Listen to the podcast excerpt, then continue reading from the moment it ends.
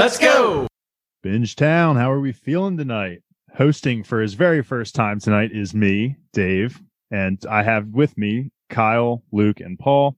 And if you couldn't guess by the title of the podcast, we are here today to cover Alice in Borderland episodes one and two.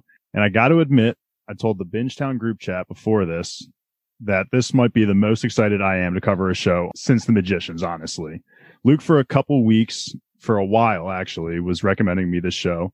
And I was putting it off for a little. And once I finally watched episode one, it took me two days to finish it. It could have easily have been one if I didn't start the series at like 5 p.m. So kudos to Luke for finding this show. If it wasn't for him, I don't think we'd be doing this. This show is probably my favorite show I've watched, like new show that I've watched over the last like six months ish.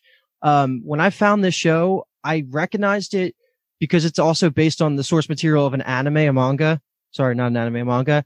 And it's just one of those popular, just random names I've heard before. But when I saw it come onto Netflix, I saw it was subtitled and it's obviously going to be, the original is going to be in Japanese. I was sure not too many people watched it. But when I started doing a little bit more research and found out that it basically got greenlit for a second season two weeks after the initial drop, I thought like I had to give it a shot and I fell in love with it. I think it's amazing and thought it would be perfect for a Rooks and Vets show. And that's what, that's what this is going to be. We're going to be doing Rooks and Vets but this is going to be a little bit different than a normal rooks and vets where it's dominated by the rook perspective because Dave, myself, and Paul are going to be vets here, and Kyle's going to be the only representation for rook.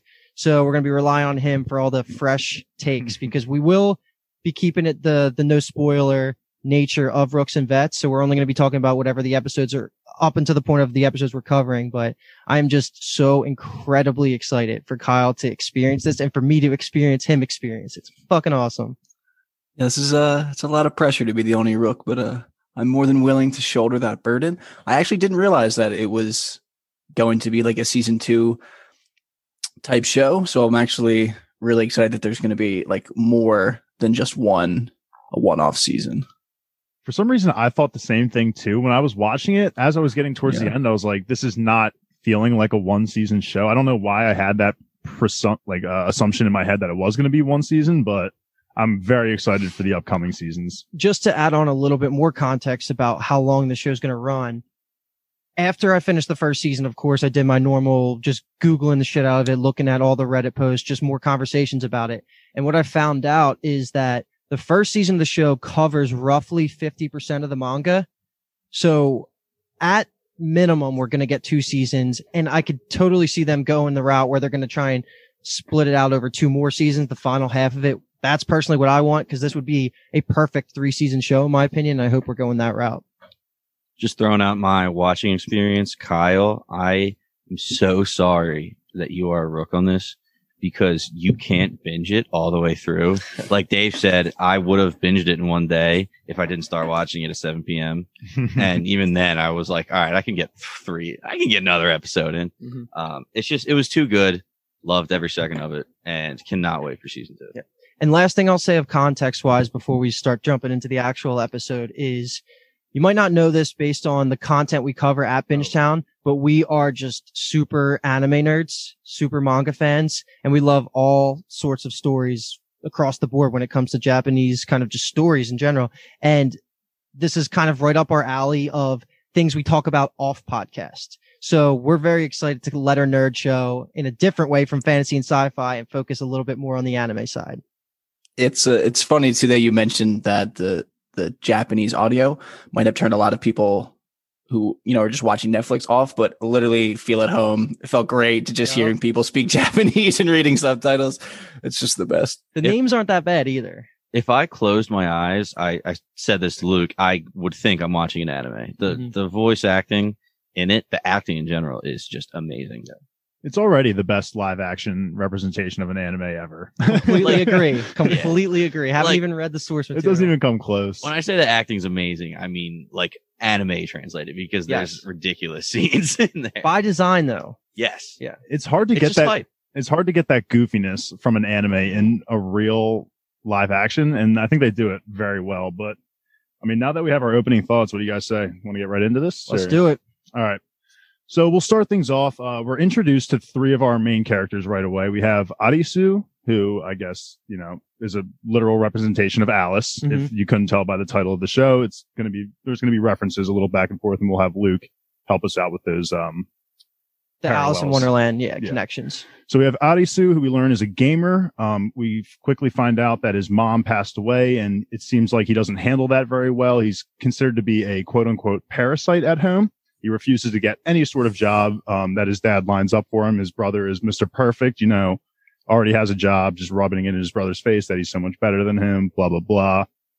Cue him leading his household, essentially. Next, we have Karube, who is, uh, the hottie bad boy that I think all of us pretty much are definitely big Karube stands. He's the fighter. yeah.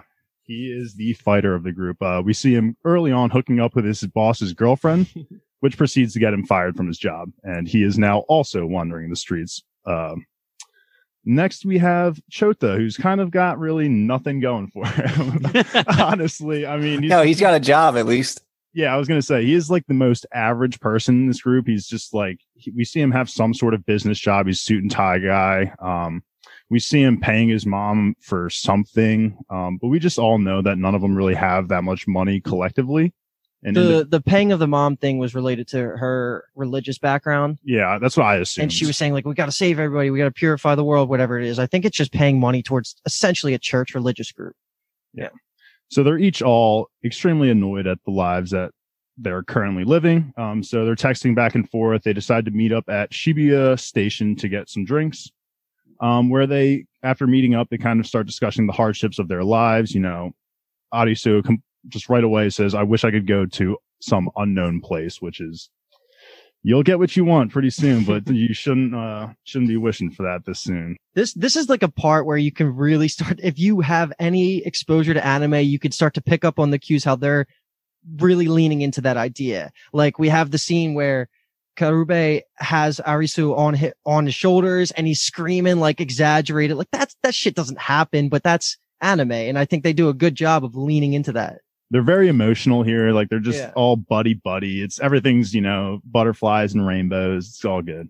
I think it's funny too that they kind of fit into kind of more like you know I guess Japanese anime archetypes or archetypes or whatever of characters. Uh, like Karube is that classic like delinquent role. Honestly, I, I in my notes, I mean to me he's Ichigo. I just call him Ichigo. but he's you know like Yusuke Urameshi, Kuwabara, just like that classic, just always getting in street fights. You know they get the girls a little bit. Um, What is So the I- name? The guy that I always think of when I see Karube is um Sanji. no, I For guess me. kind of off of a little bit a off of one. looks, but who is Kenshin's boy? Kenshin's right hand man. That the one that does the double punch. You know what I'm talking about? Yeah, I know you're talking He kind about. of he's got spiky short hair, kind of like him. He's tall. I don't know. I just get those kind of vibes while. from him. It's been a while since I've tackled Kenshin. Yeah. I'll admit. All right. Anyway, keep going. All right. And another interesting comment that we have here is that uh Karube looks at Arisu. They're kind of talking about if zombies were to show up, you know, how the world would just end. But Karube makes a comment to Arisu saying he would be the one to survive and encourages him to stop hanging around with us and go live life. To which Arisu gives him that traditional Japanese, huh? and then just to no response. Yeah, just Like Karube just looks up in the distance. That kind of statement is just main character vibes. Yeah, hundred percent. Yeah, I mean, you already know that this Arisu is going to be a big part from just Mhm. from what they're saying right here. And I already liked what we got from Arisu. I mean, him walking out of his house, we saw him playing a video game until his brother rudely interrupted him when he was in the zone. And then when he was walking to meet with them at the station, he was playing, you know, that 3D almost looks like a Rubik's Cube type of game. Um, and I thought that was cool because when they showed him in his room playing the game, they showed a few books and the books had something in common and they were all, you know, fractal geometry and sacred geometry and Audi and Audi and BMW 3D geometry. Hmm. So it makes a lot of sense, you know, going forward, you know, towards the end of this episode and beyond. He just seems to have really good like spatial recognition.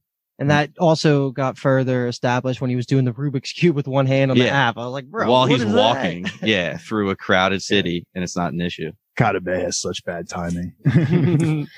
I also I liked too how they had the conversation just like rolling on the screen. I mean, obviously we can't read the kanji, but it's just I don't know. I just liked how like they were both, you know, all of them or three of them rather, just kind of walking through and we're just getting their conversation through texting, scrolling. It just looked cool on the screen. Yeah. I just stepped in vomit. Congrats on stepping in vomit. Yeah. It's so weird. I'm sure that's just an issue of like translating Japanese to English, but it's I- just I thought super cringy. I took it more as just like uh, Arisu's. That's just like the kind of luck that he has, I guess. Just Sure. of course he would be the one to step in vomit on the streets. And- but At one point, they meet up and they're texting. I see you. I'm coming to you. I see you too. Karube's like, just talk. Like we're all here. um, so this is where things start to hit the fan. The boys are in their wonderland. I guess I shouldn't really say that technically, but you know, everything's good for them. They're kind of joshing around, whatever. They accidentally cause a car accident and are being pursued by the police. Um, they decide to hide in a bathroom stall. This is a nice little comedy scene we get here of them joking about a fart and, you know, blowing it in each other's faces. I thought that was good. Very relatable As they're running from the cops. as they're running from the cops, the you know banging on the walls, they're qu- staying quiet, and then all of a sudden, boom, power goes out. What the fuck is going on? Everything just went super quiet. You know, Arisu's volunteers to go out of the bathroom stall. He takes a look around, and every single person that we had just seen is gone. And are we in Tokyo? We are in. I, I I've been writing Tokyo, honestly. So- Okay, so we're in Tokyo. There- this is just, you know, it's New York City basically. Like there's just a million people around. Everyone's gone. That is just straight out of a dystopian story right there. And I think it's perfect. and Arisu was all hype. Yeah. He was like, this is cool. I like this. yeah after a little bit of running around they literally explore all over the city um the only ones that seem excited by this is Arisu and Chota. They're Mhm. kind of looking back and forth and like, this is kind of cool, you know, no one's around. Whereas Karube, we saw earlier, has kind of a girlfriend that he really enjoys. Um, so he actually has something going for him in the previous lives. But Arisu and Chota, meanwhile, are like, this is awesome. And one thing to note here is when they're looking around, you see hints that the fact that there were people just there, right? Like you see the, the lit cigarette that was kind of there. You see all the debris that's just now floating in the street that was probably on people's, you know, in their bags and stuff. But anyway, then when they meet back up, I think it's so funny because after they all can't find anything, it's the classic, Oi! It's in the middle of the Oi! street. It's so good. I just love the Japanese language so much. I, I did think it was interesting that like some of the cars were just stopped perfectly, and then some streets there weren't many cars on them, and then some streets the cars were all like you know janked sideways. Some of the cars had like were stopped in the middle of an intersection with the door open. Um, obviously, we'll we'll probably learn more and more about that, but I just I also could be looking too much into it, but I just thought it was interesting that the I just figured there would be more cars and it would be more chaotic. Mhm. The I- leftovers. I definitely agree. I thought there was it watching it. It's like, okay, if everybody disappeared, but there's some cars here. Why are there some cars and not all the cars that are on the street at the moment?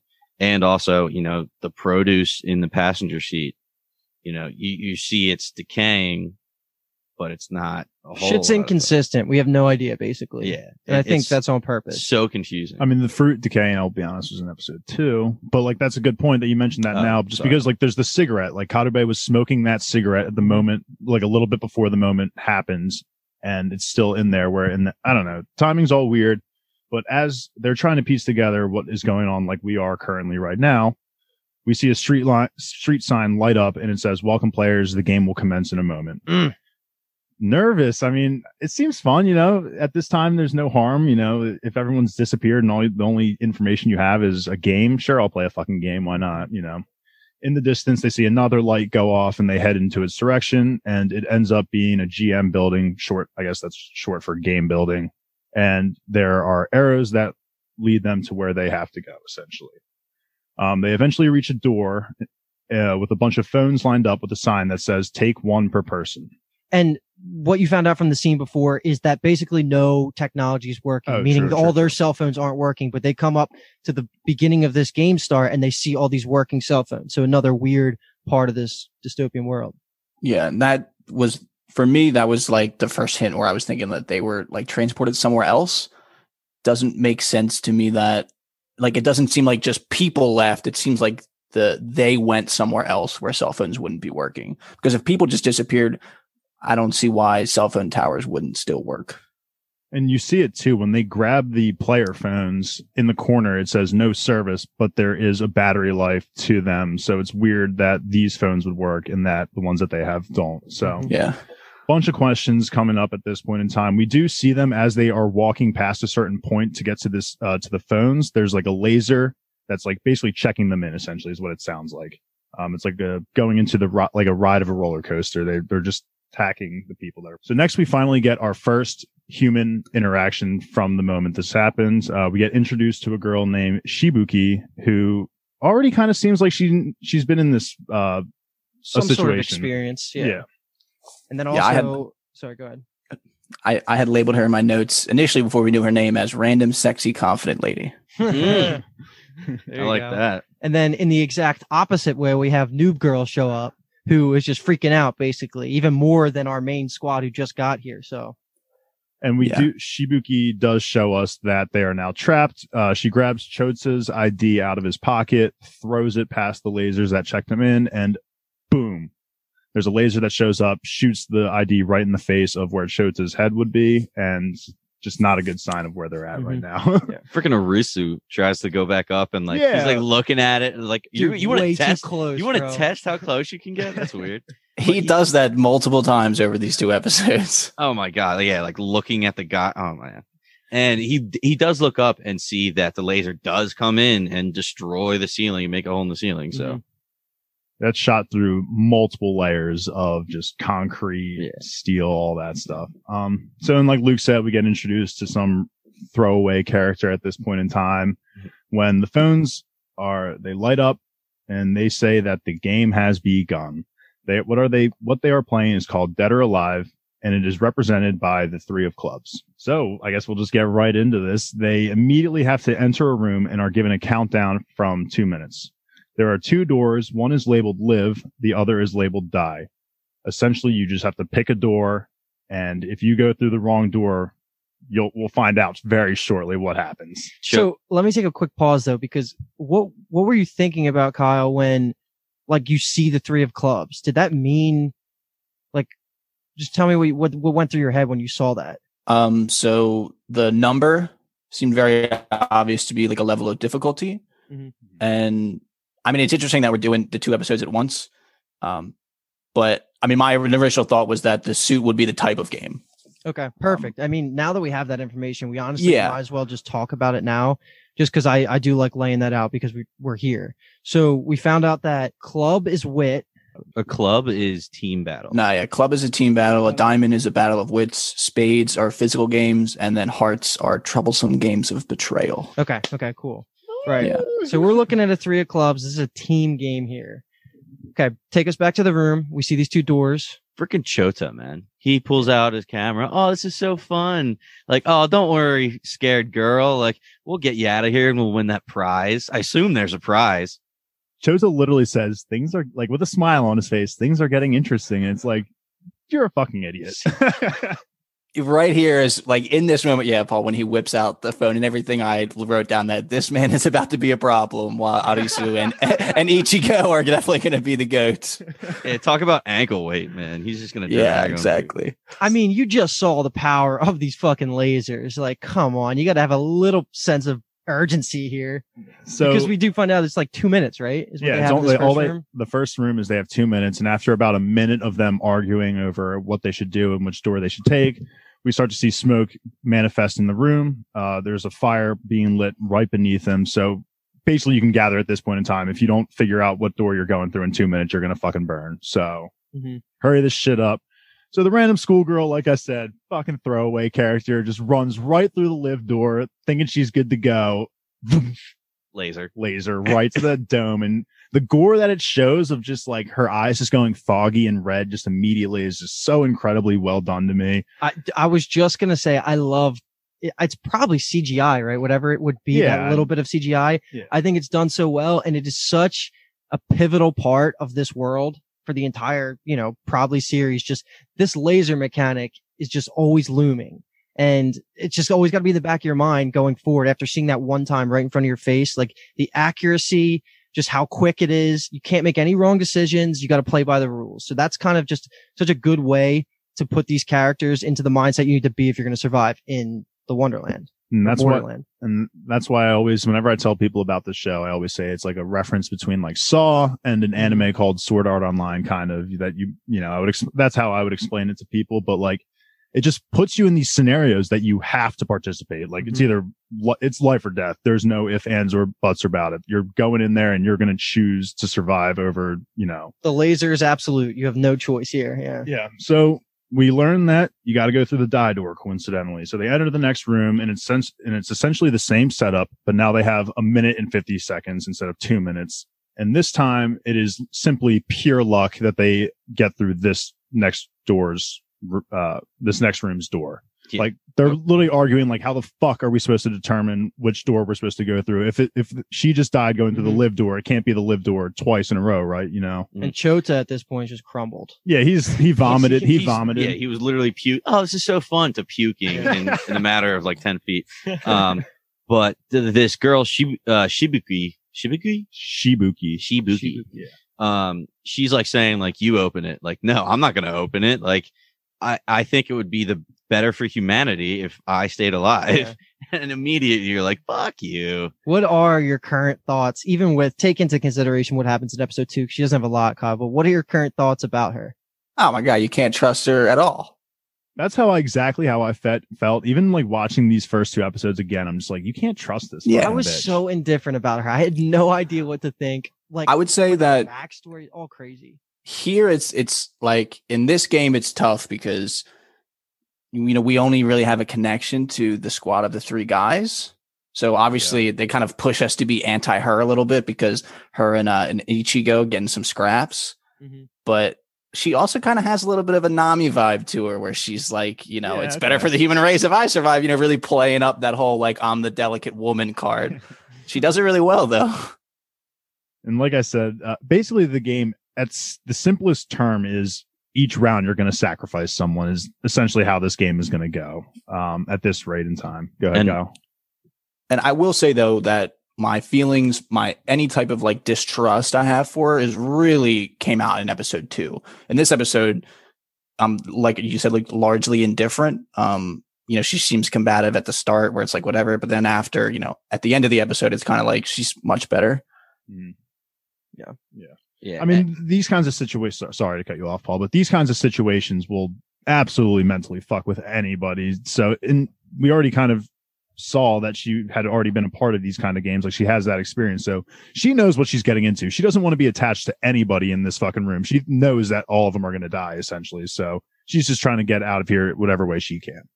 They have a minute and 50 seconds to decide which door and they just watch somebody die. Like it would take me like two hours to comprehend that. like let alone now it's like critical thinking crunch time. Sorry. As was much as just- we were shitting on Chota, that is literally how I would react in that situation. yeah. I mean, he was puking, but I probably would puke The too. next room is the one that's complete luck, right? Yeah, so No. like they're they're going no, This so they're going was. yeah, they're going back and forth. It's like you open the door, no, you killed that girl, you open the door. Eventually Cardi Base, fuck it, I'm just opening a door. Before that, Arisu goes up to one and he's like, I'm going to do it. Don't worry.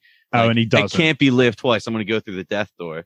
And then he freezes before he turns the mm-hmm. knob. Eventually Katabe just picks one, opens it up. Yeah. Thank God it's not a death door, so they're good to go. But now the mental pressure of the game is really starting to get to the players. Uh, they start arguing. Even Karube is arguing with uh, Arisu, and he pleads him to figure like that. He has to know a way to get out of the situation. It's it gets more and more heated up until the point where Karube just clocks Arisu in the face, and at that moment in time, he has a point in clarity, and he's like, "I got this. I This is out." the first real main character moment he has when he kind of Mhm. Sherlock's this whole situation, which was kind of fucking crazy. He just like he he just thinks back to them walking in because he's thinking about all the clues. And his whole thing is he's a gamer, right? Like he knows that every single game has strategies, every single game has like a game master, whatever it is. Like he's just treating it as an actual video game. And when he starts doing that fully, he it clicks. Like there's a clue was him walking into the into the building. They he used the BMW out front, which Paul pointed out. There was a book in his apartment on it, and he used the the BMW as reference, and he figured out the solution essentially by quickly drawing the map and figure. And the room was perfectly. They were all squares. It was just kind of worked out perfectly. Yeah, and kind of j- piggybacking a little bit off that whole main character comment, it's just really cool that like puzzle games are what he's good at. That's just such an interesting Mhm. character trait for the person that we're kind of going to follow throughout this thing to have. It's just really interesting to see him kind of work through that puzzle in that moment and figure it out. I my the note I wrote down after that was like, okay, like he's obviously just going to be an absolute legend by the end of the show. Mm-hmm. Yeah, and just to go back to all of his books in the beginning, it's it's like his spatial recognition and it's he creates a map in his head. It's almost like photo photographic memory wherever he goes and he is just for some reason that little trait just makes him unbelievably cool.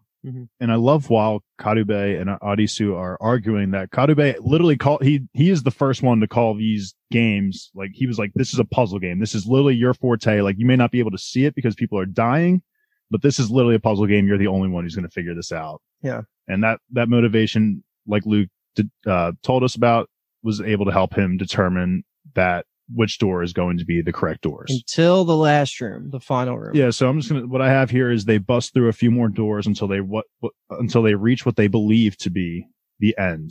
Mhm. Of course, it's not the end though. Arisu is puzzled because he has to choose between two final doors.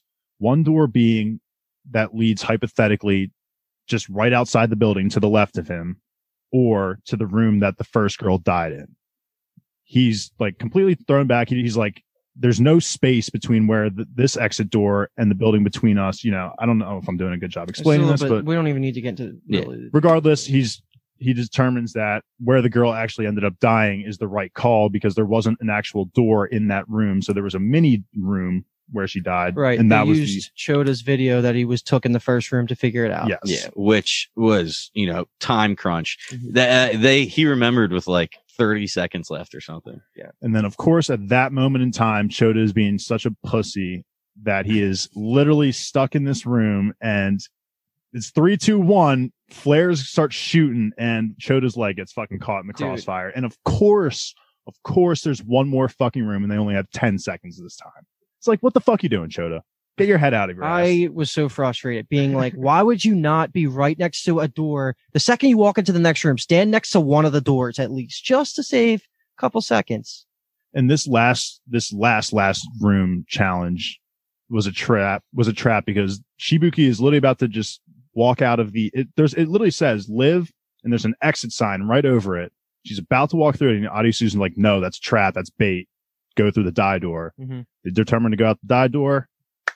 Big round of applause for our main characters because they survived game number one. They managed to survive.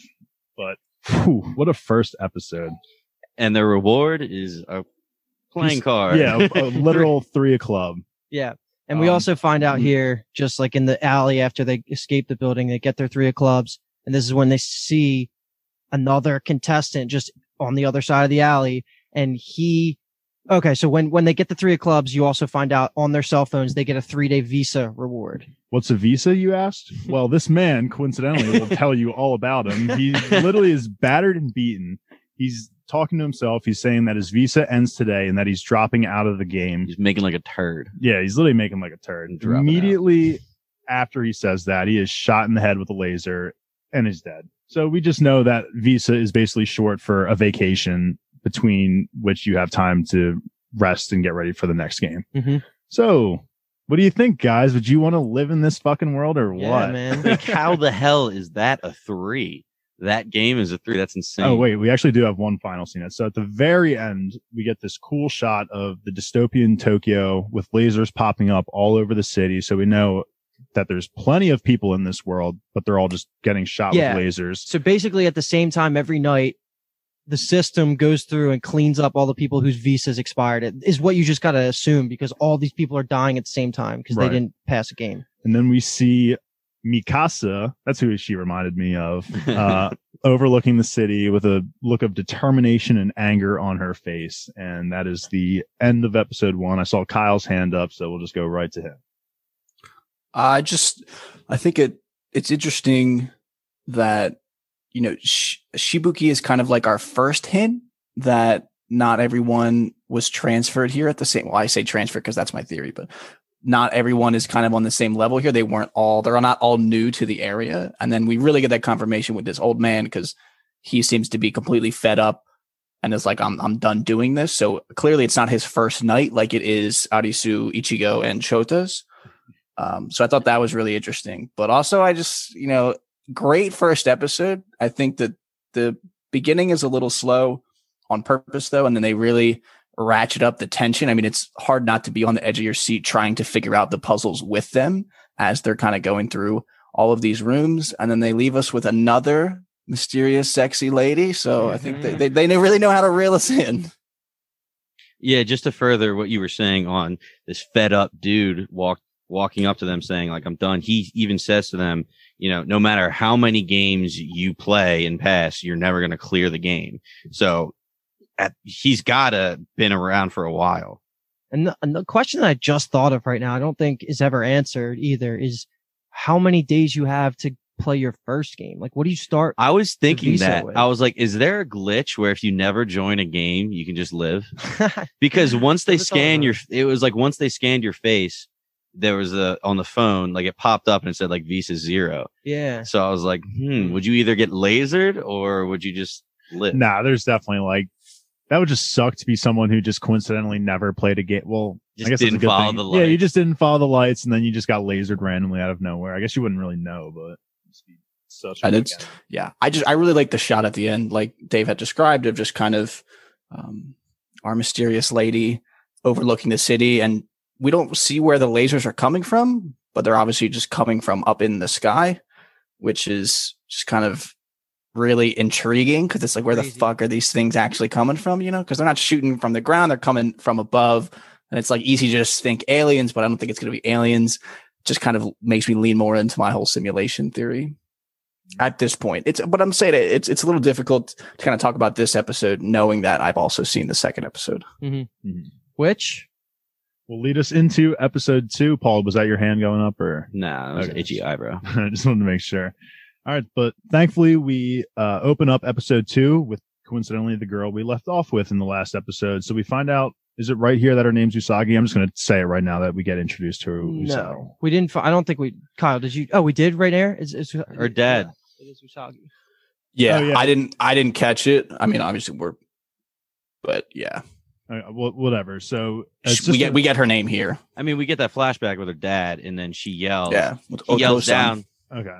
So yeah, we find out her name is Usagi. It's a mem- memory of her mountain climbing with her father. Um, and we pull out of the memory and she's just saying she's going to survive. So And she's holding a playing card, which implies that she's Mhm. capable of winning games. now we're back with the boys and girl. Uh, Chota discovers anything with an IC chip does not work. So basically, as we deduced in the first episode, cell phones, cars, um, anything that is like basically later electronically run, I guess, uh, just Mhm. doesn't work. Whereas radios, uh, walkie talkies, th- things like that will work. Um, This is where we get some big picture theories. So I do want to kind of take a little bit of time talking about Yeah. what they all say because this is what we're doing as fans, right? We mhm. find out, I think Chota says it could possibly be an EMP, which would kind of make sense. We find out that it could also potentially be uh, advanced Time travel. VR from oh yeah. the European gaming company that I forget who mentioned that one. That was Shibuki does that to me. That felt a little heavy handed. That felt a little bit like. That's just why I, I kind of got disappointed a little bit in after episode one, thinking it was a simulation because it kind of felt like they were feeding that to us a little bit too much on a platter. Mhm. So it But made me a little more wary of the simulation. But then right after that, Chota, his leg starts acting up, and Karube is like, I don't think VR could st- Make uh, you simulate like that, that, pain. Yeah. But And who also the vegetables. This is the vegetable scene. Yeah. That also made me kind of think. I mean, they obviously focus in on it. And it was just interesting. That was the first kind of where I was like, time is not working in the right way because if those vegetables were there when our main three got transferred, I keep saying transferred, but I'm going to keep rolling with it. Yeah, that's then- that's basically what I'm going to be saying. Like they wouldn't have enough time to have been rotten. So whose vegetables were they really? Because they weren't vegetables from people that were experiencing time at the same time Mm. as the three when they were in Tokyo beforehand. So I don't know. and we also saw Kar- Karube's cigarette like at the bar that he was at. Like so, Was that his? I, I wanted. I thought it was. I took I it don't know. his. I thought it was his too from earlier when he was swimming. I thought it was his baby girl's. Could have been. Okay, but regardless, like the time that so she still put her cigarette down in like within a day, whereas those vegetables were, you know, sitting for weeks. And so it's this is so weird. Yeah, they're discussing this over a hot meal, essentially their first hot meal since entering the game. After they did a little zombie style rating, which of course Yeah. you would instantly do. Hell yeah. And Sayori, uh, Sayori Shibuki, Shibuki Sayori. Shibuki, yeah. I I, just- ca- I can't. I I was don't saying know. Sayori. I was writing Sayori everywhere. Sayori. Really? I was saying, okay. Okay, so uh, Sayori even eventually asks, "Wait, so when did you guys get here? That was your first game. That was your first night. I've been here for three days now."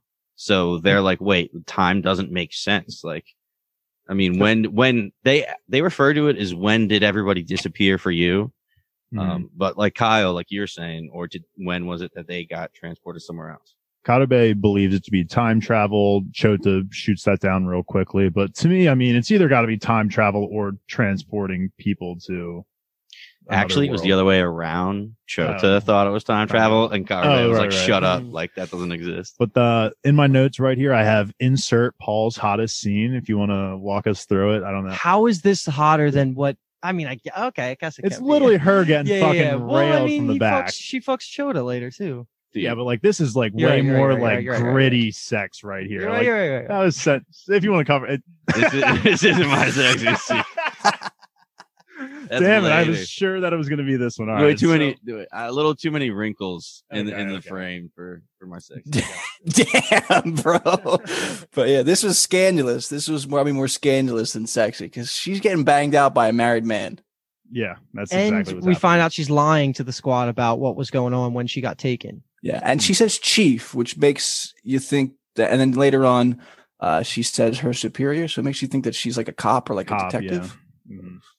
She kind of has that vibe to her a little bit, I guess. I mean, I don't know any cops, so I don't know, but but she just kind of the way she carries herself. I was getting those vibes too, especially when she said chief and was using chief and superior as her terminology. Let me uh, walk us through this next one here because we do not waste a lot of time getting right into the action and moving into the second game of the series. Wait, I just there is one thing I want to say. Uh, the so they obviously no one can figure out anything. Um, the only thing that was determined though is uh, Odysseus certainly says that there is a game master. Right. There is someone running the show 100%. What we need to figure out what his signature is on the game. Dun dun dun. Now you can. If you want This isn't important at all, but the water bottles on top of the flashlights was genius. oh to like expand the light. Yeah, to light up the room better. I thought that was really cool. I didn't even notice that. You'll start seeing some cool survival tactics. So yeah, you'll pick up on those. But anyway, yeah, so we're ready to move on to the next game where Arisu and Karube are talking and they decide that they pretty much have to go get more experience if they're going to survive as a group, even though Chota is hurt and can't walk. Well, they also say that they're more likely to meet more people like a doctor, so that also kind of feeds Also into why they want to do that. I was just like was watching. Sorry, God, but uh, I was just like, "Why your visa?" Like- you have three days. Like even the first day I'm watching, I'm like, "You just." It's so risky, but I guess it makes sense. He he lays out so many good reasons though. He's like I was it's fine better with it. yeah, it's better for us to get used to the games uh, as much as we can. We need to protect Chota, so we need to get better at these things. It's, it'll be easier for us to find a doctor because we meet people, we can get hints for what the hell's going on. Mm. Yeah, and then well, Arisu's like, okay, like, you know, the more games we play, the better we can understand the game master as well. And it's like, Yeah. okay, This yeah, is- this makes a lot of the game sense. Master again and his signature, and I just think it's so awesome because it's always Arisu who's talking about it, and he's just that's just main character things, right? Like he's just thinking bigger picture and just finding the little cool what he brings to the table and how to implement that. Yeah, and it, it does seem, you know, they're kind of setting us up as it's like Arisu versus the game master eventually, which I think will be uh, an incredible battle of the minds. That's why I'm getting like Death Note vibes from this. It's just like mental battles after like one after the other, and I just I'm love getting everything vibes from this. It's really Yeah, funny. Honestly, it's Yeah. over the place. It's like, oh, that man. character reminds me of this. Like, oh, that that that's kind of like someone else's personality. Oh, she kind of looks like her. Yeah, I without it. In one of the uh, reviews I was actually reading, they were basically saying it's a combination of like these eight different like movies and TV shows, and it's like you'd think it wouldn't work, but it 100% does. Mhm, So, yeah. um, you want to keep going? Yeah. with it, or- So okay, now we're gonna make the decision. It's later that night, and then the light goes off in the distance, and then, then Arisu and Karube go to enter the game, meet some people. But first, we see Usagi actually walk past the lasers and enter the game. And this is, to me, the first time I saw this, I remember thinking like, wow, okay, there's like 10 people here compared to the last game where no one would have shown up basically if, if our squad didn't go there. Uh, so we see, I think they literally say 10 people once our two boys roll up and then the military dude and his side guy walks So walks it'll be 13 total. 13 14. total. It's 13. It does say 13. I have 13. Yeah. I This have, is 13? yeah. Yeah. Come um, on, Paul. Wait, how does that? Okay. Were you watching with your glasses or not, bro? No, I wasn't. Okay. But um, okay, never mind. Thirteen. There's thirteen people. In yeah. This So some things to know here, Kyle. We're going to refer to the one character as just white hair until we get his name. Okay, I was hoodie, but that's cool. Yeah. Oh, I was White Hood. I actually wrote white suit, but white hair sounds so much better. Uh, and he, you see him charging something. Arisu notices that, which is cool. And then this noob, who's even newer than them, walks up to them, asks for advice. Karube's a dick, honestly, at this point, where he says, "Oh, it's better if we just don't help at all." Like they're not a day into this, and they can't use another ally. I understand. Like, I think after seeing the first game, I don't know, man. I think personally what he was doing was right. I'm not trying to get attached to all these people just to watch them fucking die in my arms. Like, Uh, I'm just gonna sit there and not say a word. Like, you all, I'm just gonna make these negative assumptions about everybody and just hope you all die. That's how I'm That's gonna it. fucking terrible. Yeah, I mean, he basically did a complete 180 because he was talking shit on Shibuki about doing that exact same thing, and then he basically, I think he even says it like maybe she had it right. You know, we, we should act like her. Yeah, Mhm. I think he did it right. I mean, I don't know, man. It's hard to say. I I would never want to be in that situation. I don't know how I would react. And then this is when we get introduced to another character, Nitobe. And Tobe, yeah, Yeah. he's the one who explains And the dude, suits and everything. I could have sworn this guy was going to be around forever.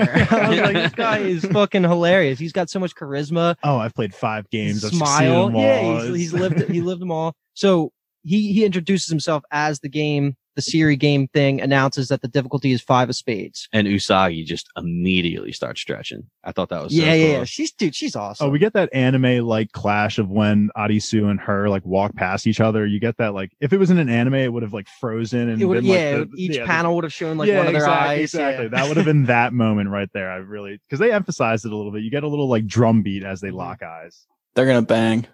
I mean, of course. I mean, Well, the this is sexual when- tension, tension's already there. So Nitobe is the one who gives us that info drop. We already brought up the, what each suit means, and then he confirms that the, the number is the di- difficulty. And then right away, as soon as he's done talking about that, the game pops up and says it's called a game of tag. And the rule is just run away from the tagger. And the clear condition is you need to find the safe room within the amount of time, which is 20 minutes, or a bomb's going to blow up the whole fucking apartment. I just started laughing when it said that. It's just like, it's just like, yeah, we're playing a game of tag, but we're gonna blow the fucking building up. And now that I'm thinking about it, like what? It seems like such overkill because if the building doesn't blow up, don't the lasers just kill everybody Dude, anyway? I was just gonna say we have lasers, but we're gonna blow you up because we feel like it. I like it though. I like it. Maybe the lasers take a good amount of energy to use, and they're trying to conserve the usage of them. Who knows? they were not conserving them at the end of episode one. Now that I'm thinking about it, I think that the lasers are actually only used to kill you if your visa expires or if you break a rule. Okay. Unless you could Just think a of another. laser. Yeah, like Okay. they wouldn't use it to just kill you in a game unless you were breaking a rule. I don't know because it actually is in the first game. I don't know. Whatever. I mean, that's like the best way to kill yourself, though, in this world. Yeah. Yeah, yeah. Just enter a game and then just run out of it and just. I would just out. love to be lasered if I had to go. Yeah, that'd be the quick. That'd be the best way to do it for sure. But I just want to say before we get into it, uh, at this moment we kind of get flashbacks between the actual game and Chota. So I just figured Let's run just, through all the Chota stuff. Yeah, that's quick. literally what I have. So Oh, and then I have Q Paul's m- second hottest scene. yeah, Q Chota losing his V card. Let's Fuck yeah, go. baby. Let's go, Chota. Paul sexiest scene. looking sweaty and gross and great. Oh my god, leg is burning on fire. Um, and uh, just to make it better, he's thinking of his mother Oh while he's God. she's being a sexual offering to the head of this church. Oh my god! What a what a fantastic way to lose your virginity. He literally starts praying, and I just started cracking up. So it's like, this is exactly how you should not act when you lose your virginity. Granted, God. she's clearly using him. This is the vibe I'm getting, at least. Like, That's she's what I thought. using That's what I thought. her femininity, you know, and that pussy power, for lack of a better term, Yeah, to benefit herself. The but whole like, come on. the whole the whole conversation beforehand, she was basically saying, "Oh, so like you suck, Chota, and you like you're you're basically dragging your friends down." And Chota's like, "No, they won't leave you behind." And then she was like, "You want to know something? I was banging my superior. Mhm. We're both pieces of shit. We should stay together." Uh, then the blouse comes off and the torpedoes come out. Yes, yes, very work. nice. It would fucking work, honestly. Yeah, I mean, this is amazing. how old is Chota? I don't know if we ever get like you got to be like mid twenties, everyone, because they're not. They're going for jobs. They're not in school Mm. anymore. That's what I figured. Yeah. Yeah, when when she said when she goes Chota Kun, I can trust you, right? And I was like, no, no, that is not what you want to hear from her right now. She was like, "But your leg, it's gonna drag you down." She was like wiping up and down his thigh. It's like, Yeah. "All right, Yeah. you Dude, snake." I thought that came out of left field. I was so shocked. like, what was going on? I was like, where did this come from? That's why I exactly. That's why I thought she was like gonna betray them at some point. I thought she was just gonna like make Chota her bitch and then just make him do some wild shit. it's like Numerius in Spartacus. He's like, "What the fuck is happening right now? Why? Why am I hard?" Yeah, that was great. I mean, she he, she has him praying and fucking hitting flashbacks on the bed. Like he was not ready for this. I was Wow. dying laughing. If you haven't picked up on this through two two episodes yet, Kyle, for some reason, the directing crew decided it, it was just a good idea to make the characters have visible sweat on them a lot in random situations. I think that's an anime thing. But it's like, uh, yeah, but you have to you have to do it in real life. It's not just like you I mean, yeah. I'm just thinking like Oh, even like in the first couple yeah, of okay. like the first app is the first scene when uh Arisu's gaming he's got sweat on him when they're just walking in the when they're in the bar like they got sweat on the like it's just weird I It's, don't know. it's like spray Yeah. bottles on the red. That's I was exactly actually what it must be. I was actually thinking about that too. Is like, is it actually like, are they just gross, just sit, sitting on sweat, like just on set, just all sweaty? yeah, that like, that Chota sex scene was probably smelled gross. the first time I noticed it was actually the beginning of this episode in the the flashback of her mountain climbing with mm-hmm. like her right arm, and it was just so many sweat bubbles. I was Yeah, like, was okay, like, are you sick or are you sweating? yeah, but it's fine on her. I think it. well, yeah, I don't know. It's not a sweat. I think it's an anime thing, right? Like when you watch anime characters and they're like in a moment of shock or something, you can literally see the sweat on their Yeah. face. Like that's probably just how went I into take decision making for sure. It. Um, Um, yeah, just to wrap up this, we got some side boob, we got some under Mm, boob, that is true. It was very um, hot. and very hot. then Chota, as he's praying, just keeps saying the phrase like "save us from our, save our tainted souls" and stuff like that. Saying this. like holy mother, yeah. yeah. and at the end, he's basically like, "Just holy please save mother. us, like please, please make sure they're okay. The two of them are okay." Yeah. And it also is interesting that I mean his his mom. They're kind of they're kind of downplaying her, but like also give putting her in our face a little bit, you know, because she talks about in the first episode we got to cleanse Tokyo, and then in Mm. this you know he gets hit with the flashback and it's him noticing that she was gonna go you know get banged out by whoever that dude was which we don't know who that man is who she was giving that offering to but i thought that was an interesting part that they added to the scene What if it was the same person that was banging Shibuki? Could. Wait, sh- what's it, Shibuki? Just like 20 years Could be. earlier. good for him All right, All right. let's do it. yeah. This so, game is fucking lit. so I love we it. So many badass moments. Yeah, here we have um the player the game is about to get, begin and the players are dispersing all over the hotel property that they're at. Uh silver hood dude appears White hair, bro. white hair appears to the top corner of the hotel, just in the very corner, and says he has the perfect location because you can see basically Just everything. confident and cool. then we get the game start. Tagger is on the move and suspense builds. We have no idea what's going on. We get a few POV shots of this hooded figure. Like we can tell his vision's distorted a little bit. Um, Arisu, Karube, and Nitobe are together and they are searching the doors for which one could be the correct one. As they are climbing up the stairs to continue their search for the doors, uh, they hear something. Body falls to the ground. Body falls down the stairs. They look around the corner and it's a person in a what what kind of ma- a horse mask? Mhm. A horse mask with a submachine gun. Looks like we found the fucking tagger. yeah they they did a good job of like building the anticipation Mhm. because honestly at first i thought it would be that like one of them would get chosen as the tagger Mhm. and it would pop up on their phone and no one would know who it was. I didn't think that it was going to be someone in a horse mask with a fucking Uzi walking around the apartment complex. Uzi, I think that was a, that's a Mac was a 10, Mac 10, baby. yeah. And But- uh, if you didn't know, uh, you, you probably haven't noticed, but that's like an iconic horse mask when it comes to this show. Like they use that as like the thumbnail. If you're ever just looking on Netflix and stuff, it's just the horse mask, which is Yeah. funny. It reminded me of uh, Black Mirror and uh, what was a White Bear? Mhm. That one where it was just that was terrifying. and I, I did list out. I said that before the game started. I said I I have uh, I have absolutely zero faith in the two girls, the older the old man, the the big brute guy, the old lady, and the young kid. That's the uh, people I said I had no faith in. I had the same thing. The, as soon as I saw the guy with the oval glasses, I was like bait. I was like instantly dead. To make it worse, he's like, I can't handle this. And he runs out the opening. I was like, like, if this is your first game and you didn't know about that, that's the only thing acceptable. But I thought he was equivalent for Shadow and Bone fans out there. Or is it Bone? Shadow and Bone, right? yeah, Shadow on that. First episode, he's equivalent to the dude that lights a lantern on the boat. Yes. He is just garbage. Perfect. Yeah. The, a couple of the fodder get taken out pretty early into this game. I think the one girl's name, it's like, it's almost Arya, but Oh, it's I- not. And I I was didn't even- pissed. 'cause I- I, thought It's it was Aya, Aya and my. Yeah, yeah, yeah. They get Yeah, those. they get they get clapped pretty quickly. AKA meat shields. yeah. Yeah, And then I think it announces at one point like seven participants left. Okay. Yeah. So that's this. Yeah. Yeah. Right. Coming up to this next real part. real quick though, at this moment in time, what game would you rather pick? The first one or the second one? Second one. This right? one. Yeah. second yeah, one, you have. yeah. I feel like I would have way better chance of living in this. Like the literally the first game is a 50-50 multiple fucking times in a row. Like Yeah. What is this? A five of spades? this was five, which hell yeah. I'll take this all day. Yeah. take it. How the hell is the other one a three? Dude, honestly, most people would die in the first one.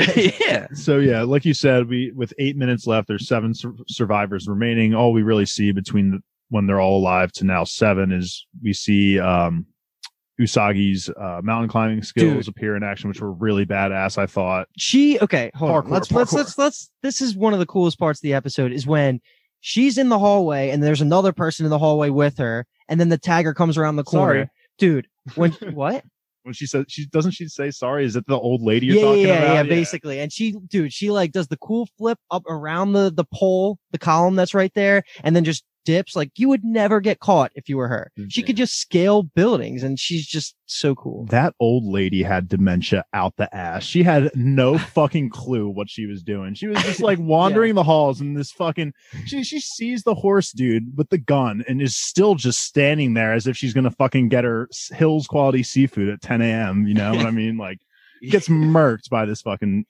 She's like, how do I use this phone? Yeah, it's basically so. But- and, and then the newbie, the newbie gets lit up. So, um, we see that the horse guy is up. A f- he, I think he's at level five or uh, a higher up level and he's looking down and starts shooting across the building instead of down the hallways. Mhm. and I think a little bit after this is pretty much when we get into plan mode, strategy mode. And again, right I'm, here. I'm is- just going to point it out every time, like when Arisu does something that's like main character esque Mhm. and they come up. Oh no. th- so this is when Yeah, he's doing the communication thing, So right? what I have is right here is uh the big guy we meet ear from earlier. Can I say his yeah, name? yeah. yet? He says, Ag- Agune. Agune. Agony. Agune uh, approaches the boys and basically says he's he has fire extinguishers. And he's like, we're going to take out the tagger.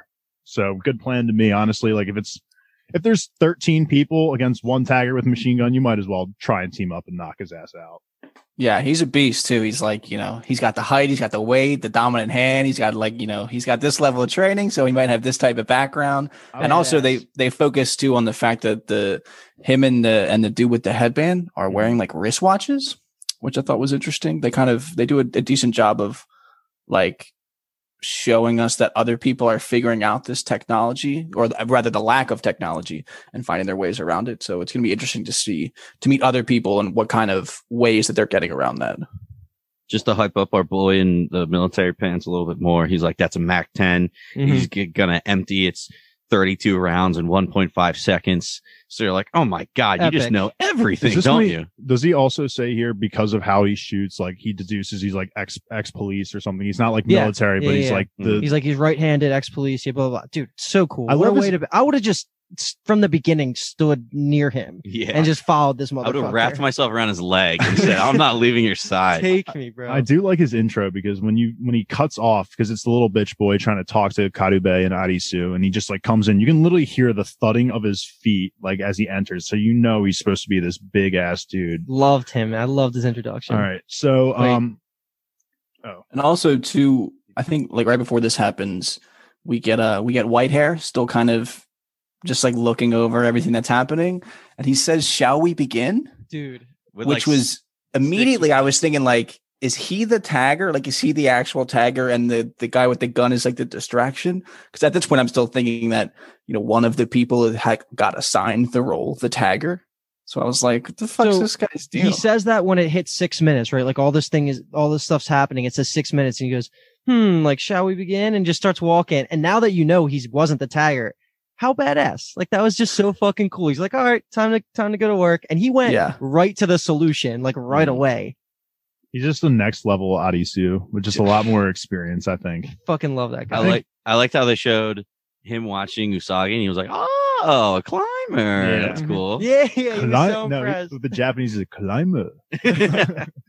uh just so you guys know this is outside of the show that um the actor for the white hair like is just apparently just every girl wants to fuck him Really? He's yeah the in real guy. life yeah I like could his s- I- actor I could see it. I honestly I kind of want to fuck him. I, me too Um, all right, point aside. um, so they kick the plan off into action. So Arisu and Usagi are in charge of looking for the doors while Agune, Karube, and Headband Guy are going to try and hunt the tagger. So what the plan is, is they're going to use the headband dude as bait to draw out the tagger. And when he does his roll, he draws out the tagger. And as the tagger's about to shoot him, he's screaming, Agune, Agune. And he just gets shot. Agune just lets him die. Karube makes that, uh, he notices that he says, you're just going to let him die. And as soon as he's about to shoot Karube, who's around the corner, uh, Agune comes out and sprays him with the fire extinguisher, kind of distracting him. And this scene I thought was so funny because they were just like punching a dude in a horse mask, like take off the fucking mask and then beat some ass. Well, I don't he, know. he let him fuck up his boy because he wanted him to empty the clip right Oh, true. Mhm. That was the I- I guess- right? Let the 1.5 I didn't even think seconds go about that. by. Oh my god. Yeah. Yeah. Okay. That makes so much sense. And then he was like, nah, maybe I'll shoot you. Mhm. But they fucking don't. he reloads and then points at that Karube. But yeah, the that- tagger was a beast, though. He was kicking their ass. The way he like, I don't like, you know, th- whatever they're exchanging blows, but the way that he like, or it could have been a woman, put like their Yes. foot like up on the wall to like use the leverage. I was like, all right, this motherfucker knows what they're doing. Yeah. Dude, he was such a good fighter, the Tiger. I honestly wish we did get to see his face Mhm. because their whole entire battle the entire time is pretty awesome. Like even the next part, I guess we can kind of skip ahead a little bit and jump back to Arisu in a second. The next part when they're fighting and they get rid of his gun, he whips out the machete and he starts I think hitting. that's actually the same scene. Yeah. yeah, yeah, Yeah, it this whole scene. So he stabs Karube and then, dude, Agane does the coolest little drop kick. I'm Yeah. and then he just starts fucking wailing on his horse mask like a million times after getting out. the cool ass scar. That's going to be a permanent thing, which is Uh, awesome. And he does the Yeah. classic anime line, Oh, this is getting interesting. yeah, Yeah. Once once he got the scar, I was like, I want this guy to live because I want him to have that scar in the show. I love the bass uh, every time he was hitting the horse mask. You could just Mm. hear the thudding just so deep in your ears. It was just, it, you could hear the force that he was wailing on that dude with. to hype up horse guy a little bit, at one point, Karube jumps on his back and stabs him with the knife that he took and completely Like didn't phase times. him. Yeah, it didn't phase him going on. He still like destroyed uh Unagi a little bit. Agane. Who's- Agane, yeah. Unagi. Unagi. That's something else. That's a, yeah, Literally that's- rearranging his name too. It, Yeah. it could be Unagi. It's so funny.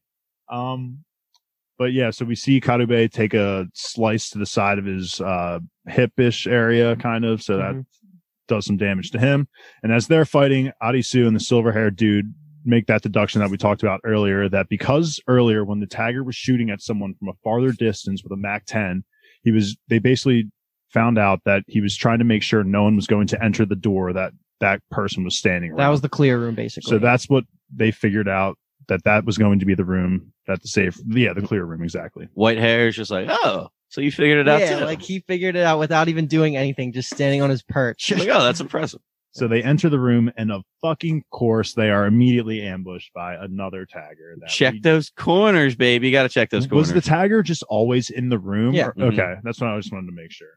What an easy. I feel like if you're the, that tagger and that's your job, just like, like if the game says just sit in this room until someone opens the door, then kill them. Like, well, sign me up for that game. That's you did see who was under the mask, and Well, yeah. she did look like she didn't Yeah, know true, what but- she was doing And they- at all. yeah, they would have both died if they the horses were in different were opposite roles. Mhm. Yeah, because I was kind of questioning how Arisu was like holding off this tagger Yeah. because we you know we're, we had just seen one of them beat almost you know pretty much beat up Ichigo and I mean he gets handled a little bit by um what's his name again I'm sorry the, the guy Agane? with the, Agane and like there's no way that Arisu could have taken that guy by himself. Yeah. I agree. And So- honestly, like if it was reversed where Agane was the first horse guy, they probably all would have died too, right?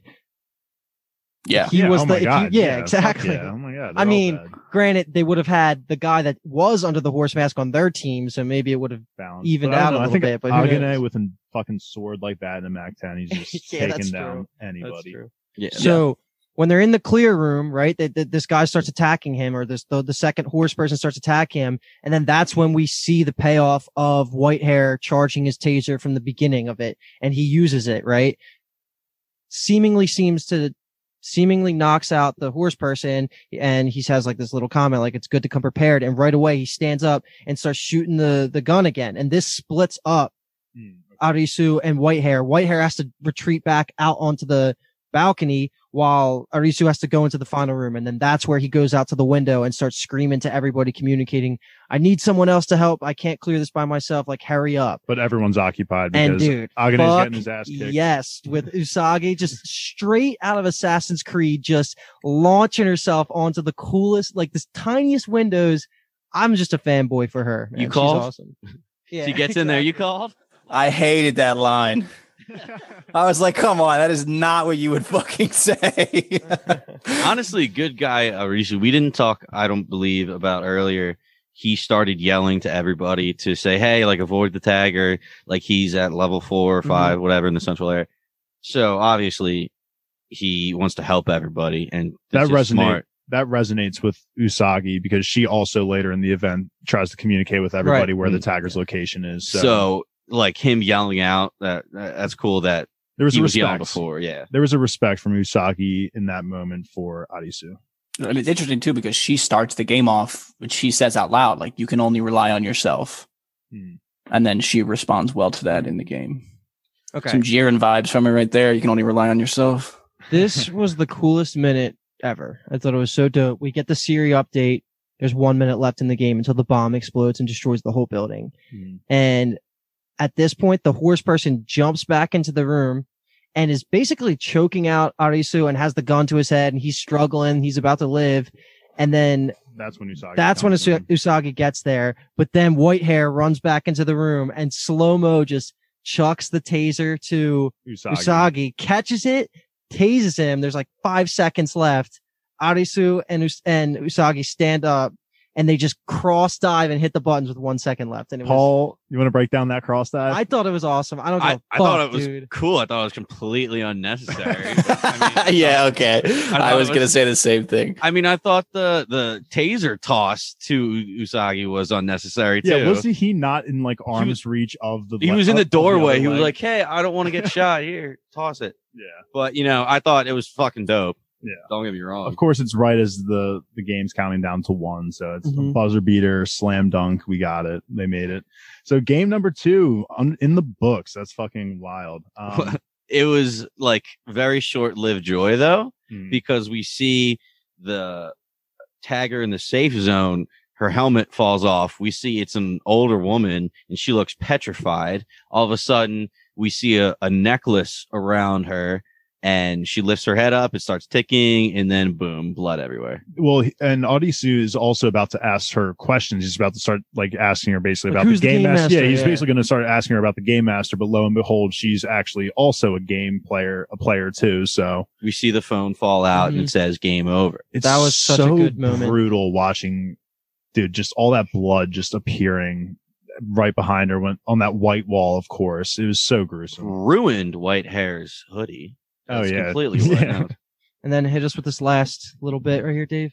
All right, One more um, thing that happens in this episode. So uh, we find out that the woman, of course, was not was also just part of the game, and we can see that this looms over our, looms over Arisu. Uh, Karube and Agane also determine the same thing uh, with their tagger. And while they are getting up, Karube hears a walkie-talkie coming from the pants of the headband guy that Agane sacrificed. Uh, and when he picks out the radio, it says, "The answer is in our hands now. Get back to Ichu." so, what a fucking ending. return. It says, yeah, wait, okay. It says return. the answer is in our hands now. Get back to the beach. Yeah, return, to the beach. Yeah, yeah. And when Karube looks up, Agane's already gone. Yeah. Okay. Yep. Batman out of there. So What? Yeah, Kyle, instant, instant reaction to that radio call that ends the episode. Um, my instant reaction was that it's You wanted to really interesting. Well, yeah, yeah, yeah, of course, but that I like the concept that there's people like groups out there, you know, that seem to be kind of allying themselves and trying to figure all this out. And like I had mentioned earlier with like the wristwatch, that there's people that are getting around this technology block and that they're communicating with walkie talkies. You know, there's like a coordinated kind of almost like a plan that they're putting out there to try to figure this thing out. Uh, I just really like it. I mean, it, after this episode, I got it just reminded me of Greed Island, the Greed Island arc in Hunter Hunter. How like you know people are teaming up to kind of. I mean, they're collecting cards technically too. Obviously, the cards have different uses, but I just really like that concept. I was not expecting that at all.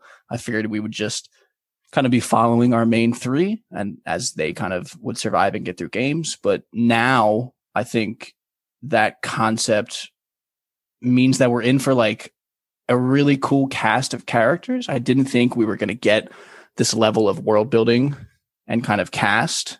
So I'm really interested to see more about that. I can directly say something that unless you're going to go off what he said. No. Uh, so one thing I do want to say though is what I just read after finishing the series is that the guy from the beginning uh, of this episode, Nitobe, right, whatever his name was, he was supposed to play like a bigger part and stuff. So there's just a lot of cast members and they had to probably just choose because the manga allowed them to expand upon all these people. So I am happy at the, the rosters that we have, but some people I'm sure are going to be cut short compared to their roles in the source material. Yeah, and I I I didn't realize that there was uh source material before I watched, but now that makes a lot of sense that there's, you know, a lot of not wacky characters, but you know, that just means that we're going to we're going to be in for an interesting group of characters. So I have a question for you guys about the taggers.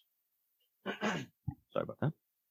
So I have a question for you guys about the taggers. Um, we saw on the floor the phone, obviously, so we know they were players, and we also saw that the horse's head had a diamond on it, and we know diamond is wits.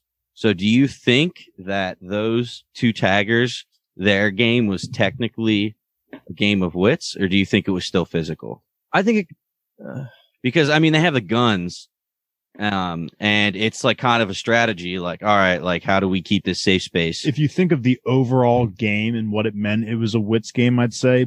But I don't think they- I think up on everything's a paper- wits yeah, game, But straight up on paper, I think it's more of a physical game for them. I, The I one also dude think is like the definitely prize is always a single card somewhere, right? I don't think they Mhm. would have like two cards set just in case. okay, It's also interesting too because I mean, like, couldn't both groups of players failed because if the horses at the taggers didn't kill everyone, but also the people didn't find the safe room to hit the buttons, wouldn't the whole building have just blown up? well, I figured their goal was to kill everybody Yeah, but I'm saying, before before the twenty minutes. yeah, So they also had a time limit of twenty minutes to kill Mm. everybody. Yeah. So, but yeah, they yeah. theoretically both groups of people could have failed. Yeah. Mm-hmm. Yeah. But it's also interesting that they seem to have been almost forced to play that game because they had the neck rings. Well, who knows? Because if there was a starting point that they followed the lights, and yeah, that, that's to just I guess the vibe that I had gotten was that they seemed more forced into that role, while other people it seems like you can just kind of pick any game you want, and that just kind of also bleeds in a little bit to my interest with the whole group concept, where you know I'm going to ask his name again. I apologize, but the man with the military pants, the the cool brute guy, Agony. Agane. Agane was like it seemed like he was sent out there on a mission. So like you can kind of go to any game you want, and I wonder what the strategy is for kind of picking games.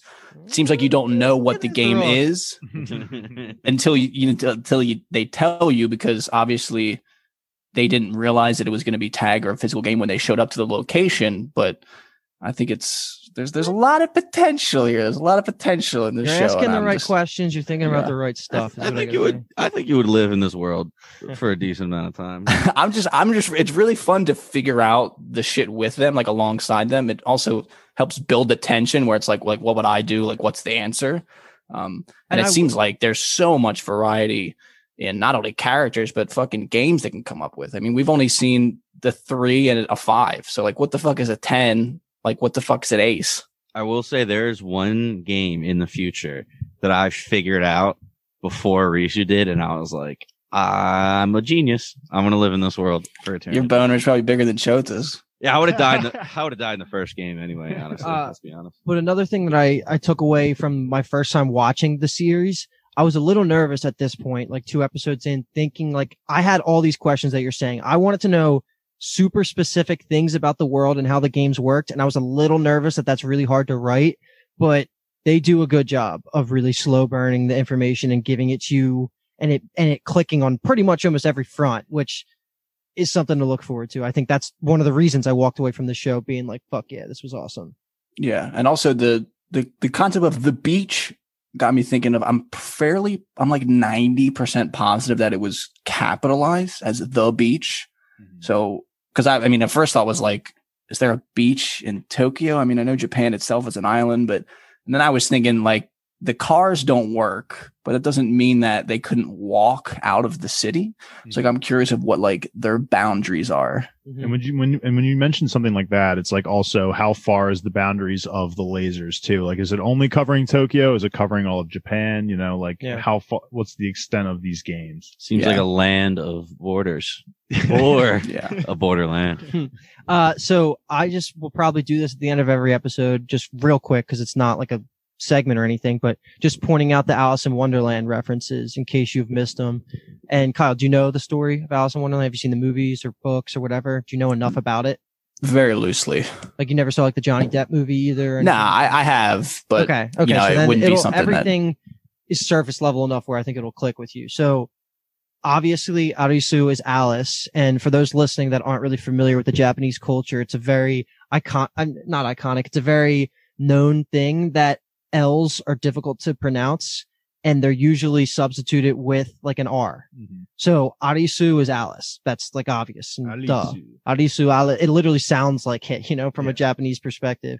Um, the playing cards are clearly a link to the, the, the Queen of Hearts from Alice in Wonderland. And then the only one that you really wouldn't ever know without looking it up is Usagi is, uh, Japanese for rabbit. And you know how like, I'm late, I'm late rabbit person, you know, that's just a reference to that. So, and she jumps around like a bunny. I yeah, guess. I was gonna say she's she's hopping around Yeah. that building. It's nothing. So that's going to do it for this episode. But Kyle, Kyle, Kyle, Kyle, bro. Next podcast episode is where you're going to walk away from it. I think just fucking mind blowing. Like I am so ready for you to watch the next two episodes because the next two episodes is when this show escalated to something where I started recommending it to everybody. And I was like, okay, everybody's got to watch this fucking show. It's so good. And I'm that's so good because happy that we're fucking there. I mean, I, I honestly I felt that way after the first two. I mean, I, I had written up some final notes, and the first thing I wrote was like, "Yeah, I mean, I'm just obviously going to like this show." dude, just, just be ready. Three and, And the last thing that that I didn't get to talk about is that just I mean, we talked about a little bit, but Shibuki is so unbelievably suspect. It's like it almost feels too obvious that she's like super dis like I can't you can't trust her. You can't trust her. That you know, and like obviously, like no offense to Chota, but like there's no way that she was just trying to bang him because she likes him. Like Dude, at the end of the uh, day, at the end of the day, Chota got some pussy. It's all good. this is true, but it could be his downfall in the end. You know what I mean? But at least like he, I mean, I guess he won't die a virgin.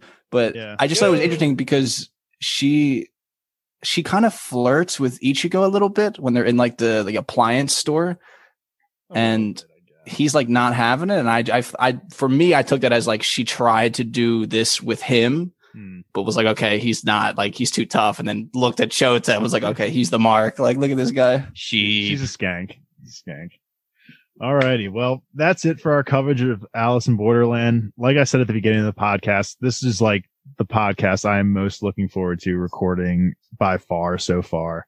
Um, be sure to check out our other weekly podcast coverage of Shadow and Bone and definitely check out our interview with, I cannot pronounce her name. So Maganatova. Okay. Megana Tova. Give us a follow on our socials at Bingetown TV, Twitter, Instagram. Um, am I missing one there? Check out our website, bingetowntv.com and leave us a review. Once again, we are Bingetown TV and thanks for listening. Up dog. You're listening to the Geekscape Network.